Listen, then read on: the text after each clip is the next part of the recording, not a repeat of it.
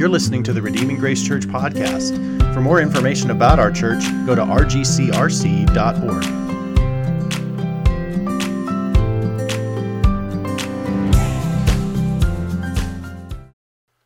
All right. How many of you grew up in families where, like, you only opened Christmas on Christmas Day? Did anybody have that, like, rigid, legalistic upbringing? Okay. How many of you, like, Christmas Eve, maybe open something on Christmas Eve? Yeah, a few people. Yeah. How many of you, it's like, it doesn't really matter, sort of like a free for all? It matters? Okay, it matters. Alex is deeply offended. Yeah, I see that. Okay, we'll get some marriage counseling for you guys. Um, but yeah, we think of at Christmas time, we think of gifts, we think of things that uh, that have been given. And when you think of like when you're a kid, it seems like Christmas takes forever to get here, right? Especially if those gifts are wrapped and they're under the tree, and it's sort of this promise of something that you're going to get, but it's sitting there and it's waiting, and you got to wait for it to for it to come. And uh, and so these gifts that are wrapped that we have to wait for, man, it just seems like December is the longest month in the world, and then Christmas Day is super magical. And those best gifts, if you can think back to some of the best gifts you've ever received for birthdays or Christmas, um, I, I, think they kind of meet, you know, three categories. Is that first of all, it's a gift you want, right? Any of you given or received a gift that you really didn't want, but you had to kind of put on, I don't know. And, or maybe it meets a need. That's the second thing. It's a gift you want. It's a gift you need. Maybe it meets some sort of need, some practical need. And then third, and most importantly, it's a gift you actually get, right? So if you have something you want, something you need, but you don't get it, well, that leaves you wanting leaves you um, um, in the lurch. But when we think of the best gifts, we think of those that we, those are ones that you want, that you need, and they're the ones that you get. And so I want us to look in Isaiah chapter 8. We're going to look at, at, Isaiah chapter 9, verse 6, but I want to give some context um, to this great Christmas verse that you've all heard before, you've all seen before, but I'd love to impa- unpack, especially in light of us going through the Gospel of Mark. I want you to see how Mark shows us, unwraps, so to speak, the present that's been sitting under God's tree. That's the present that we've been waiting for, that He wraps and presents. This is the gift that I am going to give to you.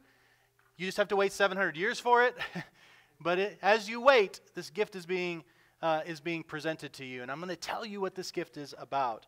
And, uh, and so that's where we're going. We're going 700 years before Jesus to the time of Isaiah, roughly 732 BC.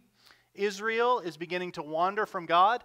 They're beginning to fall into idolatry. They're, they're beginning to break God's law, break God's covenant. And, uh, and things are starting to get a little bit chaotic in their nation as God disciplines them and withholds his blessing on them. And the Assyrians are beginning to press in, um, are beginning to press in on God's people. And there's a temptation. There's a temptation as they're beginning to feel some adversity, as they're beginning to feel the removal of God's blessing upon them.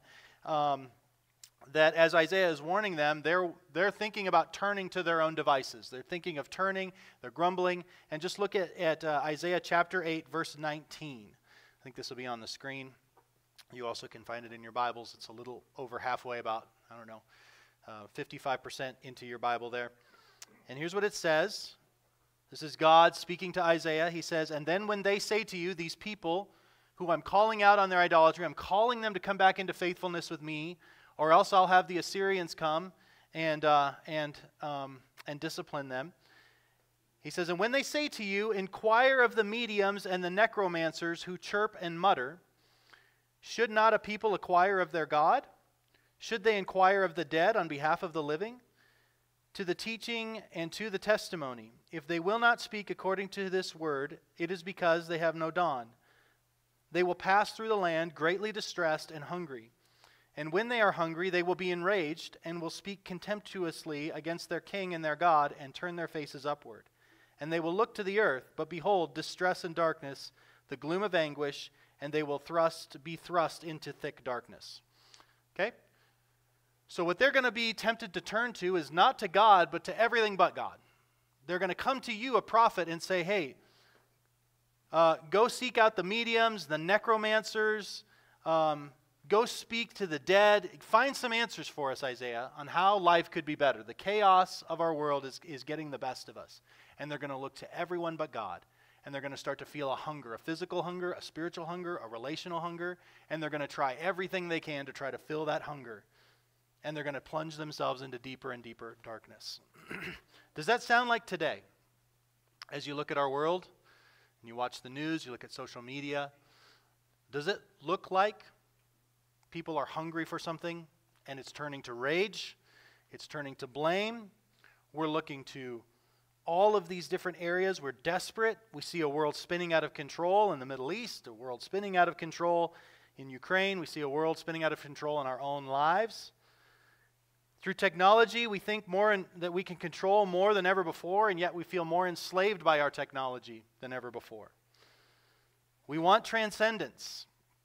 We need rescue. We want provision and satisfaction. We need protection and security.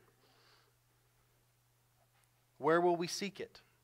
Where will we seek it as we see so many similarities between the people of God in 700 BC the world is still a chaotic, difficult place where we hunger and we, and we look for answers in all of these places. Where will we seek it? Will we seek mediums and necromancers, politicians, revolutionaries, spirits, alcohol, drugs? What will we seek to deal with our hunger? We tend to look to everyone and everything but God. And so we become distressed and hungry, spiritually, physically as we find that we have a desire, we have a need, we have a want, and we're not getting it in these places. We're not going to the one place that can give us what we need and what we want.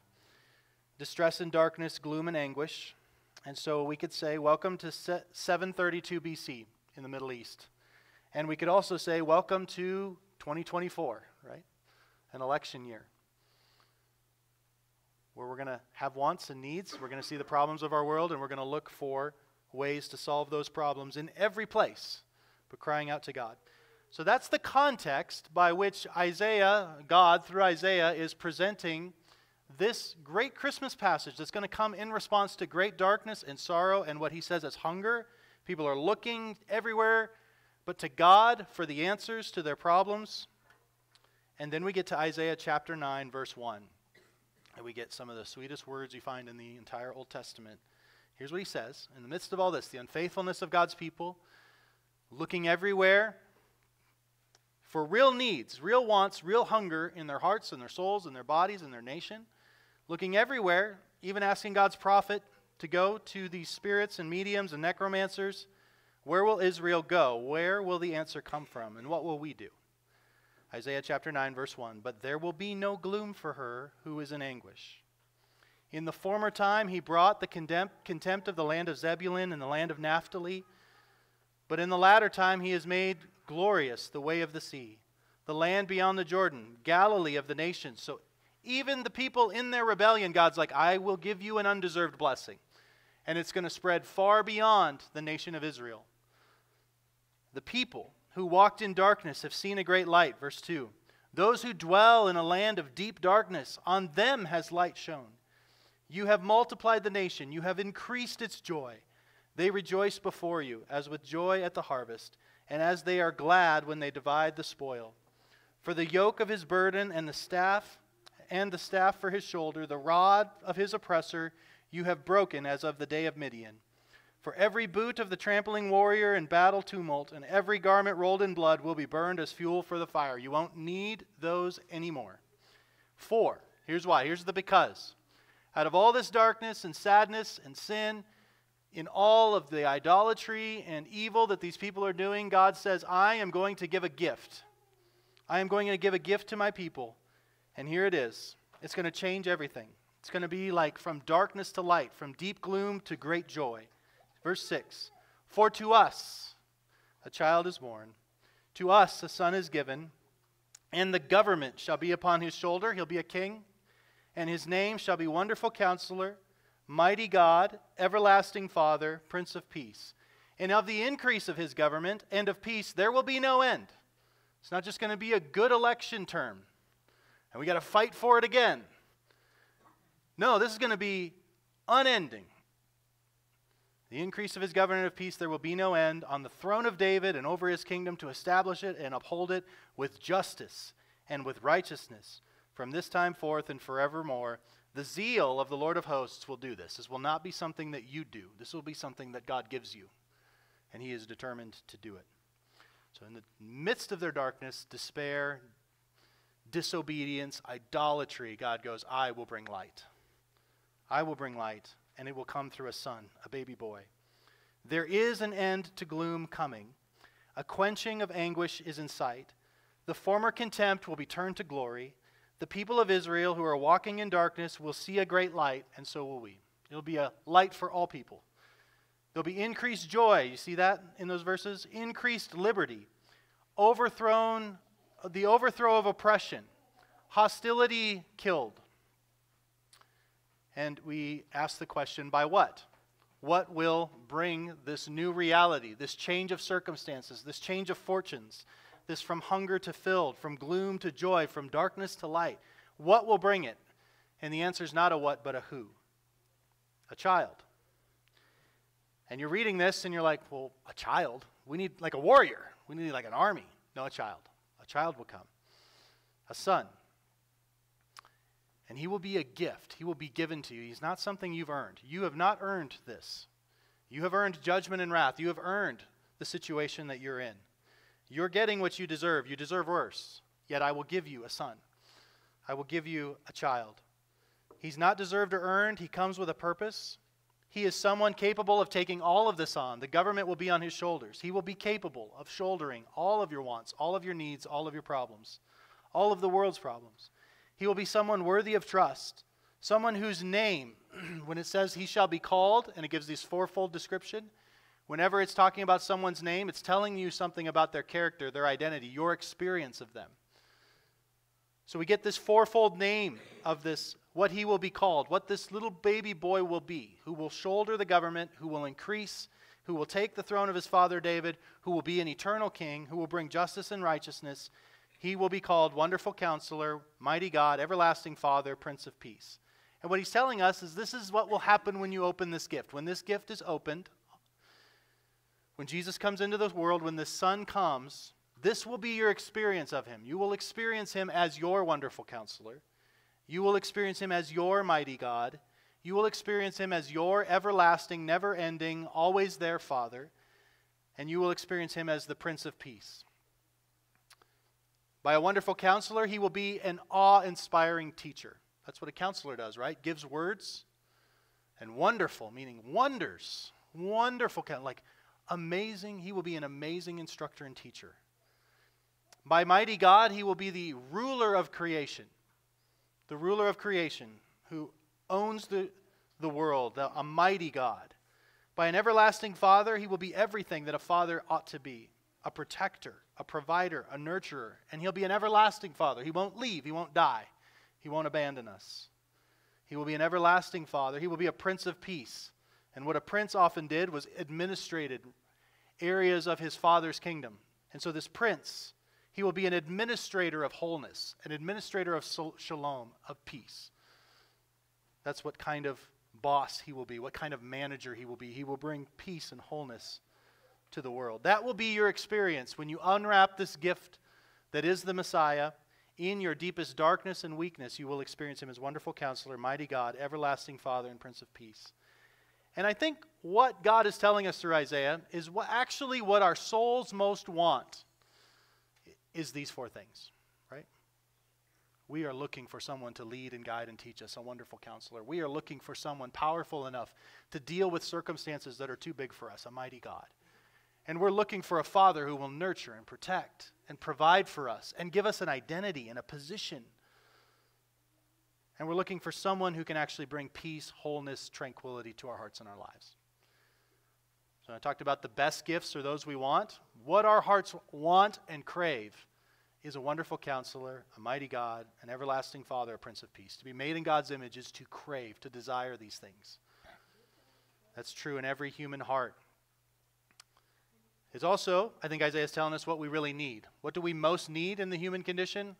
We need a wonderful counselor, a mighty God, an everlasting Father, and a Prince of Peace. And this gift, as it's unwrapped and it's received by repentance and faith, becomes the gift that we actually get. Isn't that awesome? God knew exactly what we most wanted because He made our hearts. Augustine says, You have made us for yourself, O God, and our hearts are restless till they find their rest in you. We're looking for this kind of person. And it's exactly the person that God sent in Christ, who came. So, what I want to do is just take a few minutes.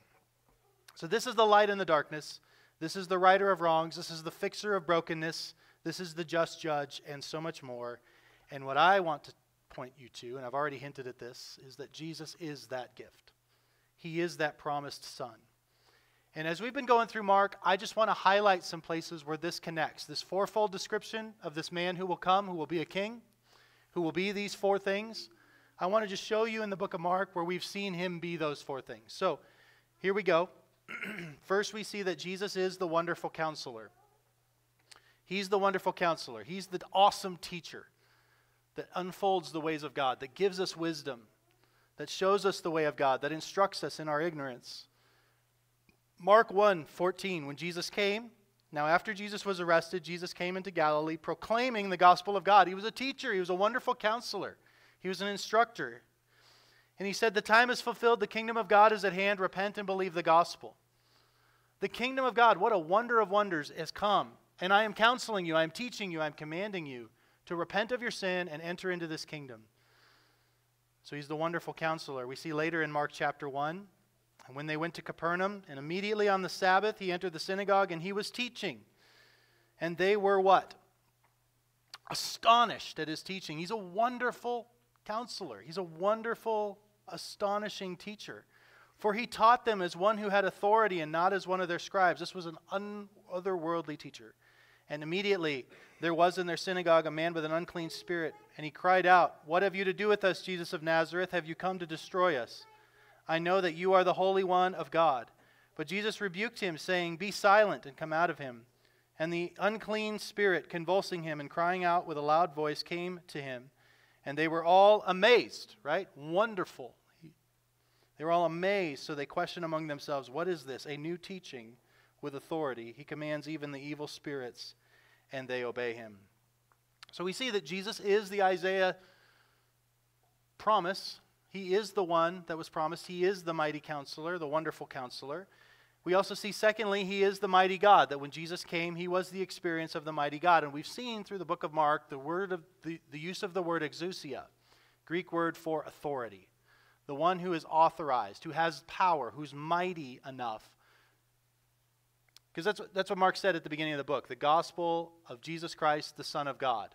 This is the one, this is the Son of God, this is the mighty God and Mark has been proving to us that Jesus is God because we're seeing him do things that only God can do. He has exousia, he has authority, he has power to do what only God can do. We saw in Mark chapter 2, verses 1 through 12, where the friends open up the roof on the house and they let the man down for the paralytic to be healed. And Jesus does something very strange. He says, Son, your sins are forgiven. It's like, well, I'm here to get my legs back, but thank you. And he forgives his sins, and it causes this conflict. And then he forgives he not only forgives the man's sins, but also raises up his body. And uh, what we see here is we begin to see that Jesus has the authority to forgive sins. Only God can do that. Only only Yahweh, only the God of the Old Testament can forgive sins. And then we saw in Mark chapter 4 that as they're on the, on the boat, they're traveling across the Sea of Galilee in a storm, unlike anything these sailors had ever seen in their life, begins to rock the boat and the boat begins to sink. And these Strong, mighty sailors cannot navigate this. And so Jesus is sleeping in the back of the boat. He wakes up and says, Peace, be still. And the, and the, the lake turns like glass. We see his exousia in calming storms. And what we saw in the Old Testament, we see this in several places, that one of the things that marks Israel's God off as the one true God over the idols and false gods of the nations around them was that he can control the weather. So we're seeing a connection here where Jesus is the mighty God. He can forgive sins that only Yahweh can do. He can calm storms. He can control the weather that only Yahweh can control the weather. And then in Mark chapter 5, we see that he has the exousia to raise the dead as he raises the little girl from life. So we see that Jesus is the wonderful counselor. We've seen that in Mark. We've seen that he's the mighty God. He's doing what only God can do. And we see that he's also the everlasting Father. And what do fathers do, especially in Scripture? You see what fathers provide is protection. Fathers protect their children. That's part of why Adam failed in the Garden of Eden, is he failed to protect his wife from the serpent. He failed to speak up. He failed to be the man he ought to have been. The whole, the father of the whole human race, failed to protect, and the whole world. went under judgment, and every fail, father since then has been has failed in one way or the other. So fathers are made to be protectors, fathers are made to be providers. And fathers also provide position. You can think of three words there, right? Protection, provision, and position. And identity. What family do you belong to? You see that throughout the scriptures. The son of so and so, the son of so and so. Father, you get, you get your name, your identity from your father. Protection, provision, position. And we see that failing over and over again in this world. And then we see, what do we see of Jesus, though? Mark chapter 2, verse 5. And when Jesus saw their faith, he said to the paralytic, What? Son. Son, your sins are forgiven. I restore your position before God. I restore you. And he calls him son. Mark chapter 5, verse 34, he says to the woman who's been, who's been uh, bleeding for 12 years, I think it is, and he said to her, Daughter, your faith has made you well. Go at peace and be healed of your diseases. Protection, provision, position restored. Speaks to them, son, daughter, as if he's in the position of their authority, their father. I am the one you come to. I am the one that gives you an identity, a position, provision, protection, restoration. And I will never leave you. I will never forsake you. In John chapter 14, Jesus says this to his disciples Have I been with you so long, and you still do not know me, Philip? Whoever has seen me has seen the Father. Do you want to know what God the Father is like? You can look at Jesus. That's not to confuse. The Son and the Father are different. They're one God in two persons. One what? God. Three who's? Father, Son, Holy Spirit. This is not to say that Jesus is the same as God the Father, but Jesus acts as the everlasting Father. He gives us a picture of what the Father is like. How can you say, Show us the Father? Do you not believe that I am in the Father and the Father is in me? The words that I say to you, I do not speak on my own authority, but the Father who dwells in me does his works. So Jesus is the everlasting Father that we long for, that's perfect, the perfect protector, the perfect provider, giving us a perfect position in the family. And then, third, we see that Jesus, or fourth, Jesus is the Prince of Peace. We saw in Mark chapter 2 that the day of rest, the Sabbath, becomes a point of contention between him and the Pharisees because he's not following their man made rules. So he begins to get into conflict with the Pharisees. And he says to them this He said to them, The Sabbath was made for man, not man for the Sabbath. God meant for his people to be at peace and rest. And the Sabbath was meant to be a symbol of the fact that you are human beings, not human doings. And while I've made you to do things for my glory, ultimately, this Sabbath day of rest is meant to be a day where you commune with your God and you rest. It's a day of peace and, and rest. And I gave it as a gift to you, and now you're taking this good gift of Sabbath and you're weaponizing it with religious purposes to gain power over people. He's like, that's not what Sabbath is for. It's to show that you have peace with your God and you can rest because your Father delights in you. And here's what he says He says, The Sabbath was made for man, not man for the Sabbath. It's not a weapon to hit people with, it's a gift from God. And then he says, So the Son of Man is Lord even of the Sabbath. Do you see the connection between Prince of Peace? the administration of the Sabbath has gotten corrupted. And so Jesus comes back in and goes, That's mine. And I'm going to restore the Sabbath to its original purpose, which is a day of rest. And in fact, Jesus himself is the eternal Sabbath. And as we come to Jesus, we are brought into a right relationship with God. Then also we see that Jesus pronounces peace over the raging seas. Mark 4 39, the chaos that's happening around God's people in the boat, around the disciples It says he awoke and rebuked the wind and the sea and said, Peace, be still. And the wind ceased, and there was a great calm. And he brings wholeness and shalom to the bleeding woman. Mark 5:34. He said to her, "Daughter, your faith has made you well. Go in what? Peace. And be healed of your disease."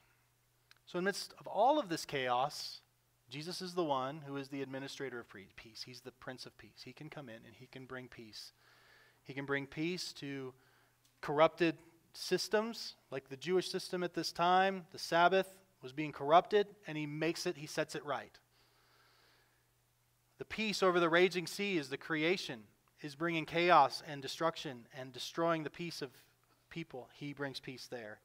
And as this disease is racking this woman, he brings peace to her life and calls her to live in peace. So we see Jesus is the wonderful counselor, the mighty God, the everlasting Father, the Prince of Peace. We unwrap the gift promised in Isaiah chapter 9, and what we find is we find Jesus. We find exactly who the New Testament says he is. So this Christmas, here's, here's where we land the plane. This, this Christmas, as we give gifts that we hope people will want, right? Maybe it meets a need. It's what they give them. Let us marvel with gratitude that God has seen us in our sinful, rebellious, idolatrous hearts, and with compassion told us that we're looking in all the wrong places for what we want, for what we need. And the gift that God actually gives will satisfy our needs and our wants. He tells us that what we need more than anything else, more than money, more than prestige, more than a better job or spouse or kids, more than good health, more than friendships, more than our political issue getting passed or our favorite politician getting elected, what we need most is the gift of Jesus received by faith.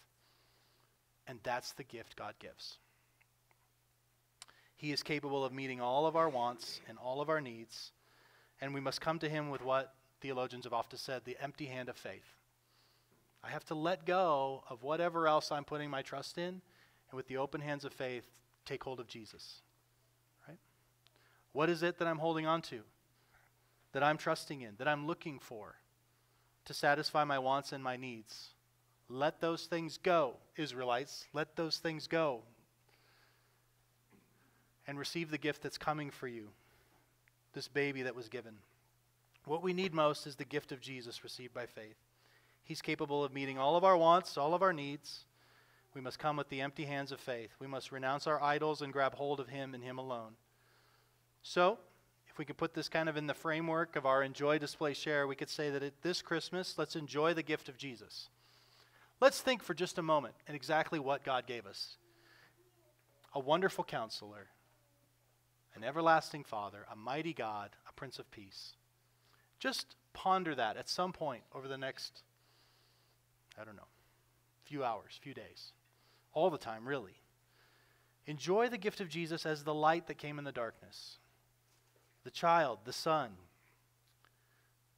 Just think about the fact that Jesus himself is your wonderful counselor. You can go to him and he will speak to you through his word. He is your mighty God. He has the power to forgive your sins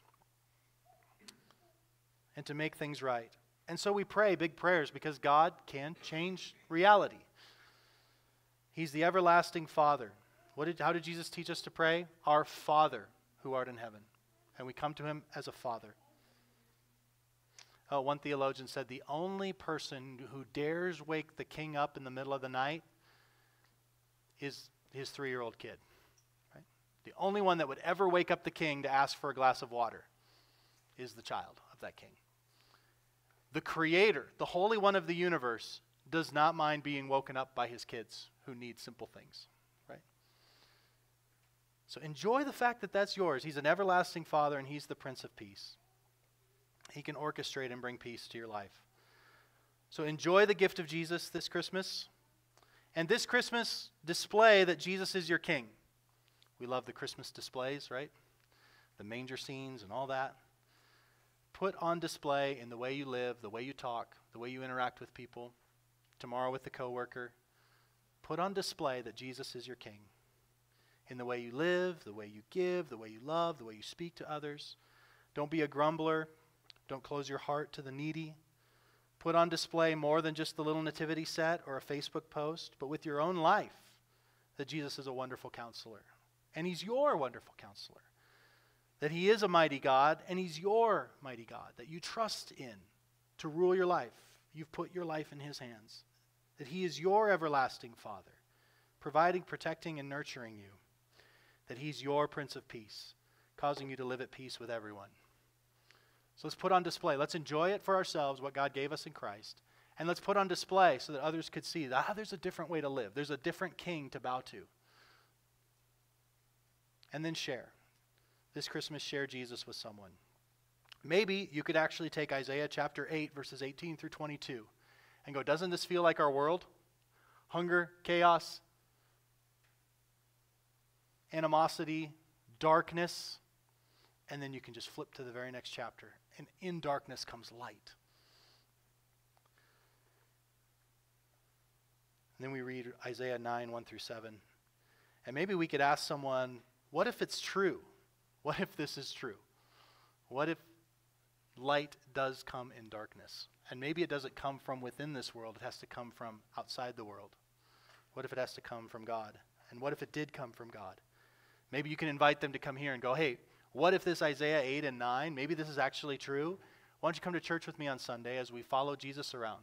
And let's just see if he is what was promised in the Old Testament. Maybe that's worth exploring. Maybe that's worth having a conversation about. Maybe that's worth reading the Gospel of Mark with someone that you work with or a neighbor. So I would encourage us this Christmas to enjoy, display, and share Jesus. He's the wonderful counselor, the mighty God, the everlasting Father, and the Prince of Peace. Let's bow. And if you've never yet bowed the knee to Jesus, you do have a hunger. You know it inside of you. You are walking in darkness. You can feel it. There is light available. The gift can be unwrapped and received by faith.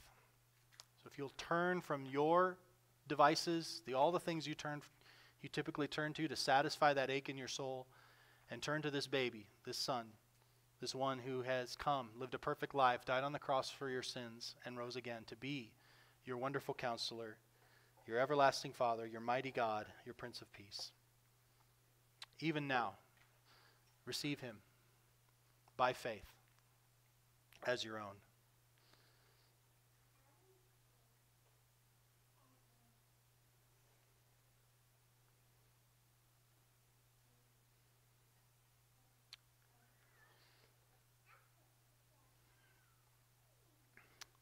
Oh God, we thank you for hundreds of promises and prophecies in the Old Testament that point all to Jesus.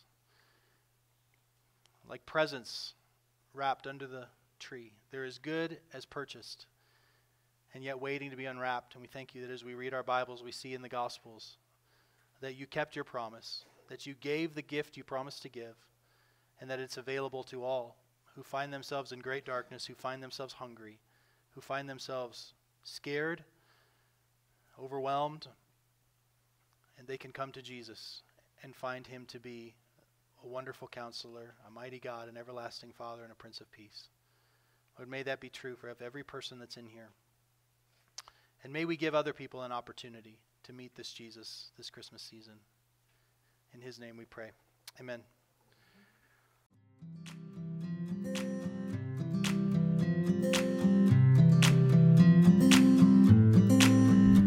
Thank you for listening to the Redeeming Grace Church podcast. For more information about our church, go to rgcrc.org.